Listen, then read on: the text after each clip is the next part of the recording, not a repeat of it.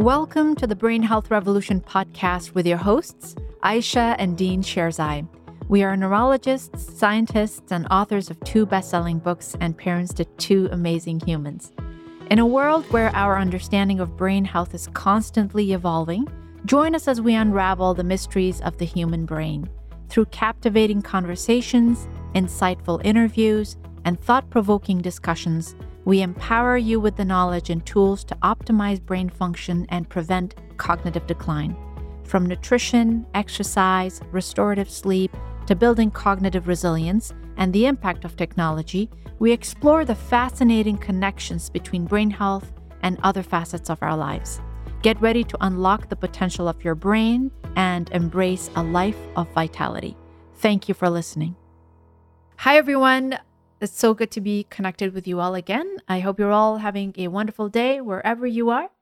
Dean and I are going to talk about something really interesting today. Uh, we are going to talk about the latest paper, the clinical trial on the mind diet for prevention of cognitive decline in older persons. And the reason why we're speaking about this is because this paper was highly anticipated and some people are kind of disappointed with the findings. It, it is shocking, and and and it is a uh, it's a very volatile subject matter because when it comes to nutrition, it appears that there is a ideological war going on. I mean, let's this is not me trying to make it exciting. It is that exciting.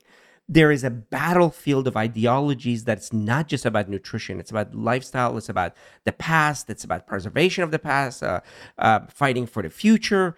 It's not just about greens. If you thought that this subject was just about spinach, you had it all wrong. It's the Joe Rogans fighting the uh, the um, you know the the vegan crowd and the vegan crowd fighting the, um, the hunting crowd and the hunting crowd. Everybody's protecting their domains, and, and and I'll tell you right now, as we're talking, I'm actually bringing my my own bias. As we're plant based, um, we are plant based and and Ayesha always is uncomfortable when I bring this up is because like why do you always bring it up? Because it is a subject matter that's bigger than nutrition. Because if we don't get to the core of the psychology of why we are overweighing or underweighing truth, we will never make a dent into the reality. And and my attempt every time is to kind of hold myself accountable to to the data. And and I'm not worried about this study. I'm not here to talk to you about this study. That's the least of my concerns. I'm here to see if we can, in these conversations, come to realization of what is driving us and how can we truly together get to a higher truth going forward. And our biases is, and I've just noticed, why is it that we always jump on papers that actually uh, oppose plant-based diet? Mm. And and and and we we talk about it. So there must be a bias there, and we'll try to the best of our abilities to hold ourselves accountable. Uh, and, and I want you guys to hold us accountable. Um, we want to be data driven. Yes, we have some ideologies which have nothing to do with nutrition, and we'll keep it where that is. That's a separate argument. But when it comes to nutrition, we have to stay true. But um, but nonetheless, with this study, there was an uproar in all all uh, camps. Um, it was all over the media and CNN, on BBC, on on on uh, Huffington Post, on uh, Fox TV, on on every channel and, and publication that the mind diet uh, appeared to have failed, and they weren't talking about the mind diet; they were talking about their ideologies. The one camp that won and the other camp that lost, and it's not about that, because the diets do matter the diet data is quite replete. It's open to be challenged, but more important than challenged, it's open to be nuanced. Now we're not fighting about the truth. We kind of know the data is quite significantly on one side that saturated fat does affect affect you. Yeah, there's some people pushing this carnivore thing, and some people are pushing the cholesterol against the cholesterol hypotheses. But all the legitimate uh, avenues say that high cholesterol appears to have consequences, both at, from a vascular component and then disease outcomes as well. But it's more now about nuance how much, who, where, uh, uh, and, and how we make the changes. Uh, what's the degree of change? those nuances are, are what we're talking about. So, coming back to this paper, which showed, well, the the the media said that it failed, but even that was a lot more nuanced. And we wanted to first tell you what the paper showed, and potentially where the flaws were, and potentially where it was right, and lastly, most importantly, where we can go with the science together as a community, as a society, to to shed light on the nuance. Absolutely. All right. So mm, the MIND diet um, stands for the Mediterranean Dash. Dash stands for dietary approach to stop hypertension. So these are dietary patterns that were created. it's like a scoring system that were created by scientists to find out, you know, how a specific dietary pattern affects health. So, the MIND diet is essentially an amalgam or a combination of the Mediterranean and the DASH diet. And MIND stands for Mediterranean Dash Intervention for Neurodegenerative Delay. It's a mouthful.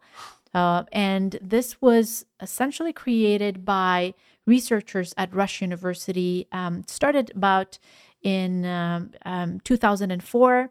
Um, and the primary person uh, was, uh, or the primary team was led by Dr. Martha Morris, um, who passed away, unfortunately. And she and her team essentially looked at all of the data from the DASH dietary pattern and from the Mediterranean dietary pattern and its effect on brain health. And they combined it together and made a scoring system. Um, and they tested it on uh, participants in an ongoing um, cohort called the Rush Memory and Aging Project, or the MAP, a spin-off of that. The MAP had started in 1997, and the goal uh, was to figure out how uh, diet can affect cognition and pinpointing specifically Alzheimer's disease because it's the mo- most common type of dementia. Mm-hmm. And essentially, when you look at the MIND diet, it emphasizes certain foods, uh, plant based foods, and de emphasizes others. Uh, well, although it, it, was surprising that it had some, some things that you usually don't see as part of health food. For example, fish or chicken as well. Right, right, yeah. exactly. Yes. They um the, the the the the main foods that were highlighted in the MIND diet were vegetables, mm-hmm. berries, polyunsaturated fats, especially in olive oil, whole grains, and beans.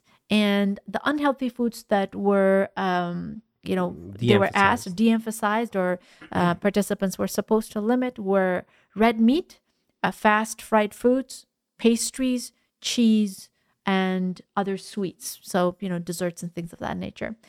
And um, so the, the, the main paper, which looked at the effect of the MIND diet on brain health, was published in 2015. And they found out that when the participants adhered to the MIND diet, they reduced their risk of developing Alzheimer's disease by 53%. And even if there was moderate adherence, which is phenomenal, so it was not an all or none phenomenon, participants were able to reduce their risk of developing Alzheimer's disease by 35%. Now, the, the caveat or the side story is that was a pretty robust robust study. Right, it was. With a fairly large And it was a prospective study. Yeah, prospective study and and it wasn't necessarily a randomized controlled study, but prospective no. study looking at this and 53% is just remarkable.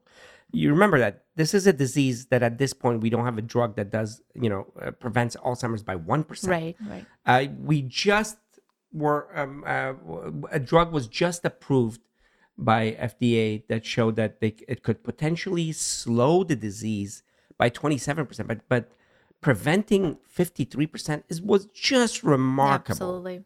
It was wonderful. Yeah. And then and on the heel of that there were many other studies done that also kind of confirmed and repeated the, the, this this phenomenon of lifestyle and nutrition affecting cognition and risk of Alzheimer's. That's true. Yes. Um, and the way the MIND diet was different from its particular components, the Mediterranean and the DASH, was that it further de emphasized foods that may be higher in saturated fats and emphasized foods that were high in polyphenols and carotenoids and anti inflammatory and antioxidant uh, compounds. So they basically reduced the bad further and increased the good even more. Absolutely. Um, All right. And, and then after that, there were multiple other observational studies looking at the mind diet, its effect on people who already have cognitive impairment. And it showed that it slowed down cognitive decline. It was shown uh, to uh, have a protective effect in the development of stroke and in Parkinson's disease as well. So, since then, there have been a lot of observational studies that look at the impact of the mind diet on brain health, and almost all of them with good methodologies have shown benefit. And even recently, in 2023, a meta-analysis was was published that showed a positive effect with Mediter- uh, with mind diet, uh, although not as as as as profound as the original study of 53 percent. Um, and and and there was some tam- tampering of tho- those results, but definitely there was positive effect in, in the mind diet uh, populations. Absolutely. So this randomized controlled trial was highly anticipated because it is the first randomized controlled trial. Uh, it- you know, it's an intervention study, so people were asked to come in to the center. They were taught how to eat or how to adhere to a mind diet, and we'll go over the uh, the details of that. But it essentially showed that it really didn't make much of a difference when it was compared to a suboptimal diet. So, shall we go into the details? Absolutely, All right. So, the devil's in the details. the devil's in the details. Um, eh, so basically, what they did was they uh, recruited 604 people, and the idea was to have a an intervention group uh, that adhered to a mind diet and a control group that adhered to a suboptimal diet. Um, however, um, it was it's important to note that these individuals had a BMI of over 24, so 25. So they were overweight.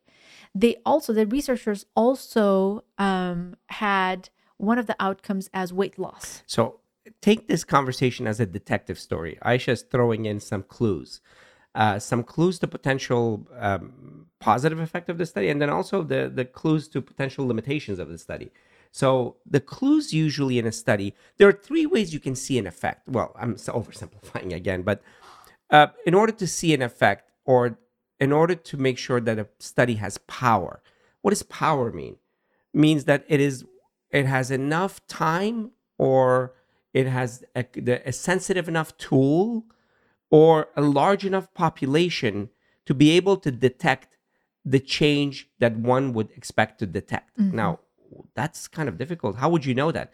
Well, first of all, you will have to know the rate of change of the underlying state. Yeah. The second thing is you have to know the general uh, population, and if they are they're very different from each other between the control and and and uh, um, and uh, uh, intervention study, there is a confound right there. So you might not see effect, or you might see an effect, and it might not be because of the intervention. It's because of the underlying differences. Let me give you something very obvious. Let's say that the intervention group is 70 and above, and the control group is 20 years old. Well, you're going to see your results True. because the the 20 year olds are not going to change um, um, much because their their baseline is uh, um, pretty stable. Um, their their reserves are pretty filled, cognitive reserves. But the older population, if they benefit, that difference is going to be obvious. I'm, I'm making one example. So the original characteristics and similarities are important. Now, a lot of times you don't control beforehand; you control after the fact through statistics because you can do more with it. I'm not going to get into the details of that, but nonetheless, the characteristics of the two populations matter. Mm-hmm. The power analysis also matters on the disease process you're looking at, cognition, and you have to know the rate of decline. By the way, for MCIs, which is pre dementia, we know pretty well. For normals, it's very difficult to know the rate of decline. Right. Um, in fact, it, it's so difficult and the confidence interval is so large that your n usually has to be pretty large. Right. So I'm you, giving a little clue right now. right. So you have to have more people to show a small change. Correct. Um, can or actually- if you sorry. have if you have a small population, then you have to follow them for a longer period of time to be able to see that change. Exactly. And there's a formula that you put in the standard deviation, the the the, the rate of change. You do uh, you know um, um, power analysis, and you figure out how much. Uh, what, uh, what number of people you need in one arm and the, what number of people you need in the other arm. When we did, did this study in, in Cedars-Sinai, for the MCI population, which is mild cognitive impairment population, we said that at the minimum we needed more than 200 people. And in this group, they have 300 people in each arm of normals. Uh, yes, they were all cognitively normal, and they they, they went through some screening neuropsychological testing, um, the MOCA, Montreal Cognitive Assessment Test, which is a, and- which is a 30 point uh, test. Yes, and they were they were all able to do their activities of daily living, so absolutely normal. So there were there was uh, 301 um, there were 301 people uh, assigned to the mind diet, 303 people assigned to the control diet. Mean age was 70, and they were all essentially normal, but they were all overweight too. So uh, they received counseling in person and online and uh, you know uh, hybrid and for the mind dietary group they were told to adhere to you know the the foods that are good for them reduce the ones that were unhealthy and in addition to that they were incentivized by um, you know somebody donated some company donated blueberries mixed nuts and olive oil so, So they were given things. yes And and the way that they measured their adherence to the diet, which is mind diet, Yeah. was by intervention of these three foods uh, well they and, were and teaching. So yeah, so so these were just given to them, but most of them were taught what the mind dietary pattern looked like, and um, they had you know some in-person vis- uh, visitation and events as well, where they were taught how to cook and things like that. So so they were very well informed. However, the suboptimal group also got together with uh, the counselor and they received counseling and i'm wondering what the counseling was like so when you're in a study and i'm just kind of you know discussing this with you so you're in a study you and i both go into a study Yes. And they put you on the mind diet and they tell you these are the things you're supposed to eat and you're going to know that this is a study to look at the impact of diet and brain health right? And i'm going there as well and they tell me and so for example i eat a suboptimal diet right? I eat a lot of junk food and i'm not doing really well. What are you going to tell me? Are they going to tell me like just continue what you're doing? No, they actually were taught a, a dietary pattern. So obviously they weren't told negative dietary patterns like eat fat and leave, Right. because that's actually unethical. Oh, so so also, before we go in there, I apologize. Let's kind of uh, step back a little bit. Yes. One of the other things that they did was to cut down 250 calories from their total daily intake. So they were uh, taught how to cut 250 calories from their total calorie intake every single day. So they were in a very small calorie deficit, both the mind diet and the suboptimal group. So I'm assuming that for the suboptimal group, they were told not to eat too much because they wanted to, uh, for the participants to lose weight. So there was already an intervention, a significant intervention. One of the most significant interventions you can do is calorie restriction, which actually brings to mind the fact that they have to control their food, they have to be aware of their food, and then they're going to know about healthy food. So there's an intervention in either way. We're assuming that the mind diet group is given more specific uh, intervention. Okay, Do you think that was a problem though? Why would you want to include a secondary objective in the main objective? Why didn't they just look at the mind diet and cognitive outcome instead of combining weight loss and mind diet? No, uh, so you do calorie restriction to make sure that people are getting the same. So actually, it was the reverse. You do calorie restriction to make sure that calories are not a confound. But the problem is that when you do calorie restriction as a control, a priori control, you actually affect the whole study as well. And that's a problem with nutritional studies, bar none, all all across. That's that's not as much of a problem as the fact that, as you'll talk in a little bit, much more happened to the non-interventional group that kind of points to the fact that they they kind of got the news. Maybe they were standing, they were being taught in the room next to the mind people because the changes are just pretty wild. Right, so- and, and and by the way, you're you're right. When you introduce too many variables to control for, each control actually reduces your power. I'm, I'm misstating that. You have to account that in your power analysis, which means that you need more people to, in order to see the effect, in order to control for the other variables, right. or account for the other variables. So there's a lot of confounds already, and we're still at 300 people in each group.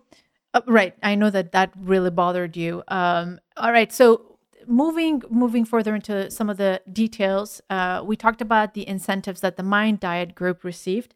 The suboptimal group, control group, also received thirty dollar gift cards at the same frequency, so you know they didn't feel uh, left out.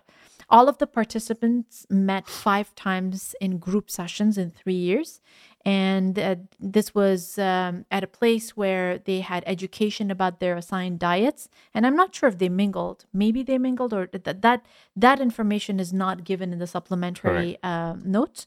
Uh, they were given tips to promote weight weight loss and other motivational activities like cooking sessions and uh, some games and things things like that. Um, and then one of the things that I noticed, and it's mentioned in the paper too, the pandemic restrictions happened. So the in person counseling stopped, and all of the counseling continued over the phone. And they they received counseling, and right after when the pandemic restrictions stopped, um, they had some people lost a follow up, but 44 people declined to uh, get back, but they rearranged the statistics to make sure that that was, you know, um, attended for. But you can rearrange the statistics, but uh, in reality, you actually don't know what kind of uh, attrition uh, it was. Was the attrition due to the underlying disease processes of the people themselves? A lot of times, when you have losses, you actually include the losses in your statistics because mm-hmm. because could the loss be because the people that left already had cognitive decline? because of COVID, because of the stress, depression, and they were people that were um, uh, that had a proclivity for cognitive decline. So already that in itself taints your study significantly. You can't do statistical well, you do, but but the statistical correction is often not able to account for the uniqueness of that attrition. Mm. Yeah, mm. that's a very good point. Um, right. So there were about 24 people in the mind diet group and 20 people in the control group who declined to return to the office. Um, but they really don't give the characteristics of those uh, of those participants and what happened to them. All right, and then um, they also did blood tests on them um, in, a in, a subgroup of the population um, in the mind diet uh, to find out whether they were adhering to the diet. So they checked some specific micronutrients like zeaxanthin and lutein or the beta carotenoids to find out if they were consuming greens and you know vegetables that are good for them. And um, they they did see they did see that there was adherence uh, to the dietary patterns but uh, the increase in the beta carotene and you know all the other chemicals were not sustained with time. Uh, and for the most trial it was very modest. So and this is in the intervention group. Right yeah. So they, they, they weren't that they weren't sustaining the the lifestyle uh, to the extent that they were supposed to That that's right my question is did they test the of course they did did they test these things in the other group I I don't think so. No, I think this the blood tests were found were done only on the um, the, the intervention the group. intervention group. Yes, which is a problem in itself because if we saw the outcomes that we saw, which we will tell you, hold on to the end. You'll tell you about the the the the the, the differences that we saw or we didn't see. Um, then it would be good to find out if the non-intervention group also started eating healthy, and that's why you know we didn't see the delta, the change. Um, mm-hmm. So they should, and by by by standards of research, the same test should have been done on the control groups as well. That's true. So basically, that's what they saw, and I couldn't get a hand on uh, on the supplementary uh, documentation to actually see whether they tested these in the you know in the uh, control group or not.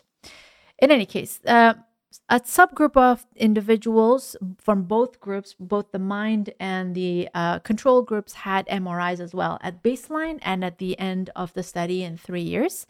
Um, and then their cognition was assessed at baseline and then month six, month 12, month 24, and 36.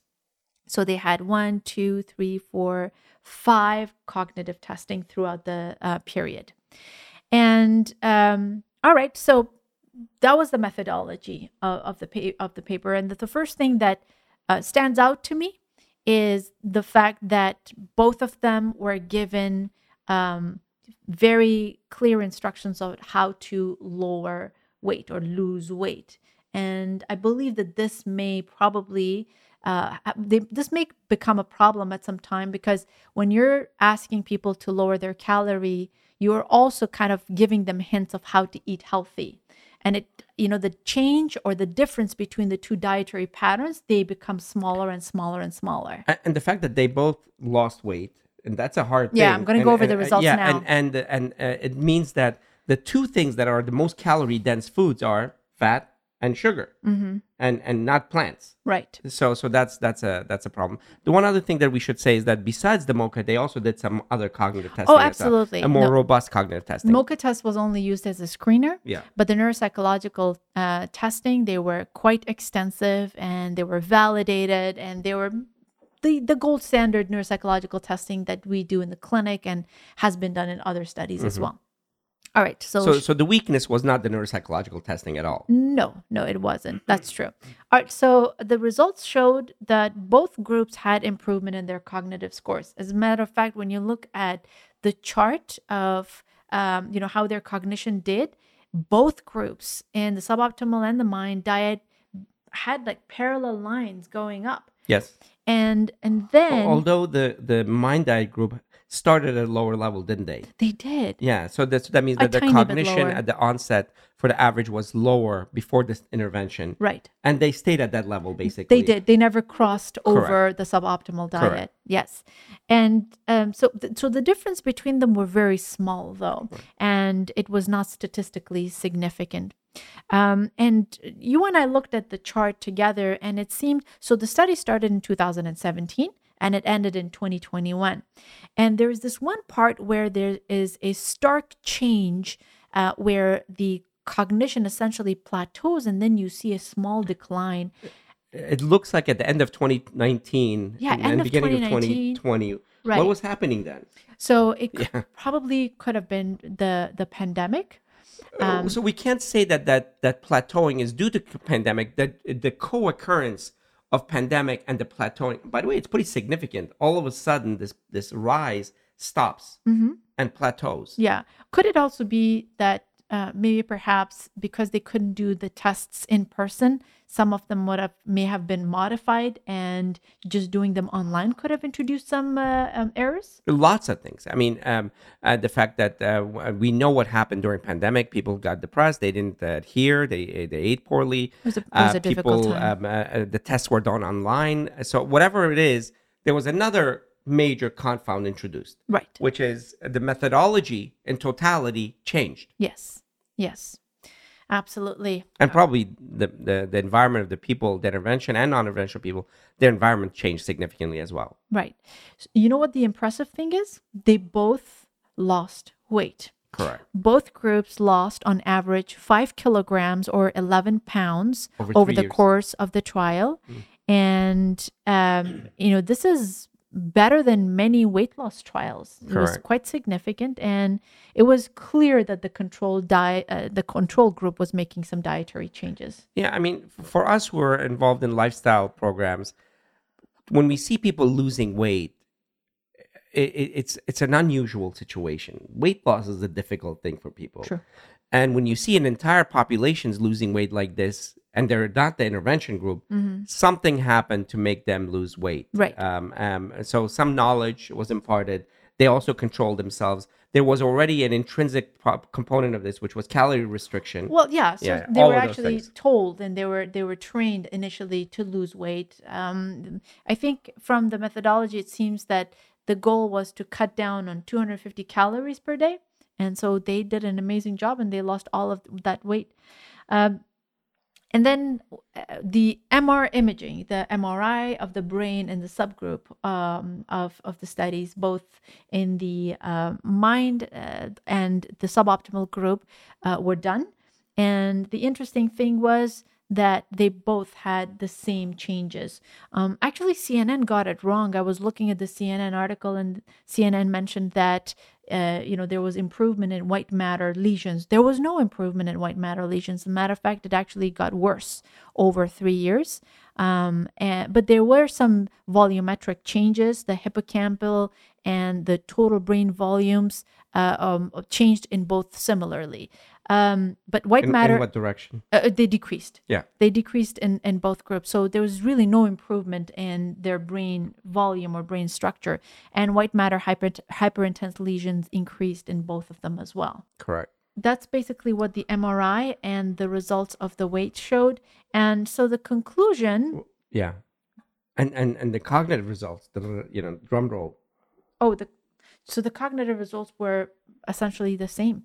They both increased a bit. They increased though. Yes, they did from baseline. increase from baseline to a certain extent, but it was not statistically significant between the two uh, dietary patterns. So so here's I I know that we should actually do the um, um, postmortem uh, at the end, but let's let's talk about it now. You mean uh, autopsy? autopsy. Okay. When you look at 70 year olds over three years, especially a population, I'm not talking about the individual levels. Yeah, individuals might improve. But when you see an entire population of 300 improving on the average on their cognition, that means that something, there was an intervention to improve towards improvement. Something happened that they improved their cognition. It wasn't just a um, um, normal course. It wasn't a control. There was nothing controlled. Something was uncontrolled. Let's just, that's exactly right. Something was uncontrolled where the baseline population actually, in 300 people, their average cognition improved. Mm-hmm. So that in itself is a massive confound, massive problem that has to be addressed. How did that happen? How is it that they both lost weight? How is it that they both actually gained cognition? In fact, the mind diet group improved better. Mm-hmm. Their cognition improved better. It's just that the the difference between the improvement in the mind diet and the improvement in the baseline wasn't big enough to be considered significant. So so a lot of people said it's a failure. Well, no, actually both were successes. Right. Both An average successes. population of 70 year olds that you follow over three years, you see decline. Bar none, you see decline. Unless there's an intervention. Uh, and and and and uh, by definition, you're not supposed to have any intervention in the control group. I know it happens, but but that means that there was uh, some seepage, there was some um, overflow of information somehow. Uh, there was some introduction of bias somehow, or uh, that where the control groups were also doing some things to improve their cognition, and they improved. But the mind diet group actually improved further, cognitively speaking, but the difference wasn't significant. The way you look at data and statistics, it's not just delta. A, a priori, beforehand, you actually make a decision because then you don't. This is the beauty of science. You make your rules ahead of time and then you don't change them. Well, some scientists do it, but the, good scientists actually don't. One thing, uh, when I was working with Dr. Fraser at Loma Linda, he was extremely annoying at the time when I was working with him because he would make the decision ahead of time. And he would say, as a scientist, after the fact, you can't make changes uh, because then what you do is fishing expedition. Right. And then, oh, this variable didn't work. So let's throw another variable and another variable until you get your results so you can publish your paper. Um, but, um, and in this case, you saw that there was a, um, a significant introduction of, of some kind of data that improved even the non intervention group. Right. Yeah. So the improvement was comparable. They were they both improved, um, and um, I think, like you said, the control group was not controlled very well. Correct. Um, all right. So Uh, May I ask a question? sure. so there definitely was a difference between the two groups as far as cognition is concerned. The only thing was that the p-value did not reach point, 0.05. Let's say, and you, the way you do that is you set that ahead of time. You set your p-value ahead of time. You set your confidence, well, confidence intervals and all that ahead of time, saying that uh, in 90% of people, you would see a 10-point difference. That's how you did the power analysis as well. Uh, ahead of time, you say in 95% of population, this would not be by luck this would be a reality and it would be 5% that would be by luck and that's the way statistics happen and and in this case uh, we didn't reach that 0.05 Yeah. significance That's exactly it. When you look at the table, um, the p values were uh, way over 0.05, and that's why they the statement was that there's no statistical uh, statistically significant difference between the cognitive scores of the mind diet compared to the suboptimal diet. so my conclusion is that although i'm going to try to be non-biased i started the conversation by saying that i am aware of our biases always we're always going to throw it even at the point of exhaustion and and and um, redundancy but it's important literally as scientists nothing is more important than to start with your biases Of course.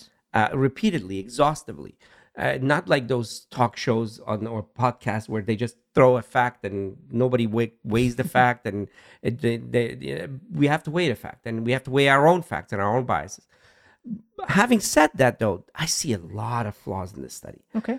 Uh, the power analysis does not compute for me. It I think doesn't that's make sense. that's the big problem. then the loss, the 40 people, and then you did a statistical analysis to correct for it. You can't because you don't know the nature of the people that were lost. If they had some, uh, uh, um, uh, they had some cognitive decline that was the cause, and there was a systematic difference between the losses in one group versus the losses in the other. I mean, that's that's just basically it. You can't, especially when your sample is so small. Mm-hmm.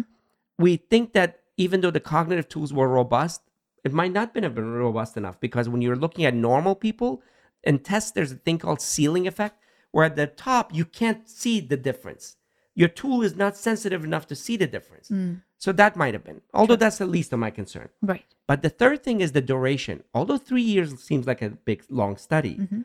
but for 300 people, normal people who were pretty healthy to begin with, and they, they, they became even healthier, both of them, to see a difference in cognition in a significant way over three years might not have been long enough. Mhm. But of the three, I would have focused on the on the number, Mm. on the n, on the sample sizes. I would, and I think if the power analysis would have been done, it would have been closer to a thousand in each arm. Of course, I'm just throwing that, but I'm not com- just completely just throwing it out of the air because we did power analysis. We've done studies, we've done clinical trials. We did a lifestyle study that we started at Cedars-Sinai, and we did power analysis. And I, I truly think that they weren't even close to the numbers needed to truly detect the uh, difference, um, especially with so many confounds in the in the picture. And then throw in the middle of all this COVID, Right.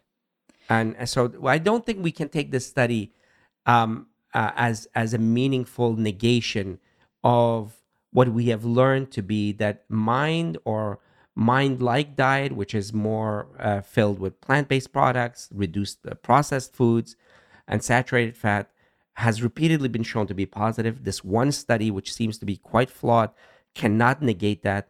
If it if more of it comes, that's fine. That's science. We accept it. We we we we thrive in it, and we we we go forward. But I think this one flawed study should not be a an argument against an entire field and and uh, mountain of data that that speaks to the healthy nature of a mind or mind like or Mediterranean like diet Amazing. plant centered, plant predominant diet. That's true. Very true. I think um, the biggest takeaway from for the, for me is that um, people who are over age 65 if they change their dietary pattern and if they lose some weight if they're overweight they can definitely improve their cognition overall. Uh, whether it's the mind diet or any any diet you know you can actually start changing the way you think and the way your brain works with uh, dietary changes. And i think that's a phenomenal news. That's a very empowering news. Yeah. do you think it's um, reasonable to say that there are many ways to eat a healthy diet uh, just based on these findings. Do you think that the the crown that the mind diet was given is losing its uh, is it's losing its shine and luster? And uh, do you think that even if we make small changes in a regular you know dietary pattern that we would see the benefits I think uh, uh, to me it never had that much of a shine. I mean, I think parts of it seemed a little silly to me, but it's okay. We start with blunt mechanisms. Science is never perfect, but it's getting us to the moon. It's getting us to Mars. It's getting us um, communicating across, the, you know, uh, uh, the planet in, in the small imperfections, but with the system that corrects. Where it, it's fine with mine. I would uh, out of the fruits they picked one fruit, uh, the berries, um, a- and then adding chicken, and, and that came out of left field. That, that there's no evidence of that being beneficial. The fish was reduced, um, and we always say that fish seems to be healthy, although we don't eat it for many other reasons. But uh, you can get your omega from other directions. But fish was, is healthy, and and and so that's that's the part. And then the rest was mostly just plant. right Lots that's of true. plants. Just eat lots of plants. Yeah, I think the ultimate diet is not going to even be a ultimate diet. It's going to be a cleaner diet um, that's made for you. Now, I don't want to open the door to the functional medicine people like uh, uh, uh, what is they what did they was it they say um, find it in yourself or you know yourself best or things like that which are some actually some some person actually i don't want to take names said "It- this is the time for us to rely on our body intelligence i was like what does that even mean Yeah, you're intelligent. Your body's not intelligent. Not in the way that they want to actually grift. Uh, this is not about uh, uh, disempowering you. Yes, we should know our bodies. We should learn. We should know data and, and things of that nature. But, um, uh, but but to leave it open to your senses to eat this and that, uh, that's just chaos.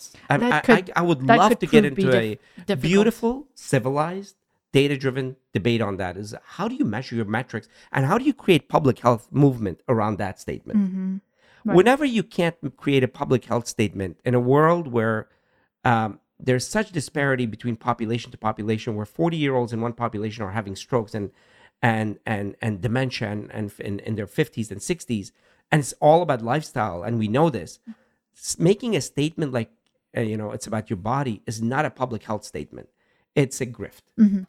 Now, finding the right diet also is not about just complete restriction and time restriction and this and that, but it means that we know increase the plants, reduce the processed food, reduce the saturated fat, reduce the sugars, do it in a way where you can do it. That's that sounds that, that's simplistic, but yeah, do it in a way that you can do it. And there's a lot of habit mecha tools that that can give you measurable, meaningful, quantifiable, reinforceable behaviors that can reduce the things that need to be reduced. And and then it will adjust to you and and and you'll do better and better and you can go in that direction. And in the near future we will actually even do even more nuance about your addictive i'm, I'm doing an entire book almost about uh, dopamine which has been overused in, in, in social media now. But the way that our behaviors are are are moving us are controlling us uh, are uh, and we are controlled with little like marionettes um, but by with certain certain behaviors we can actually make those changes. And that's becoming more nuanced. We're beginning to learn more about it. And we can give people the power to kn- know their own environmental variables that makes the difference. Mhm. but um, at this point um, to still have fights about uh, you know the diet yeah i guess we're going to do it.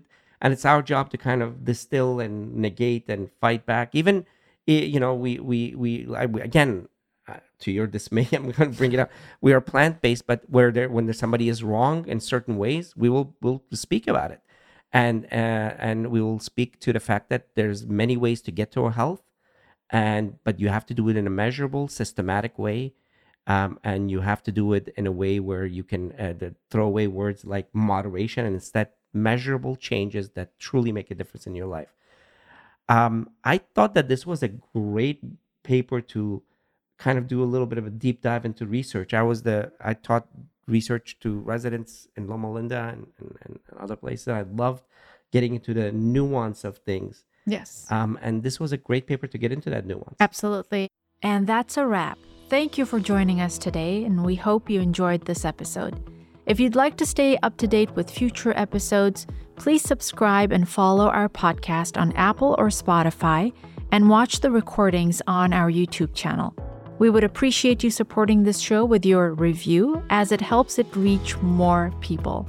We look forward to connecting again in the next episode.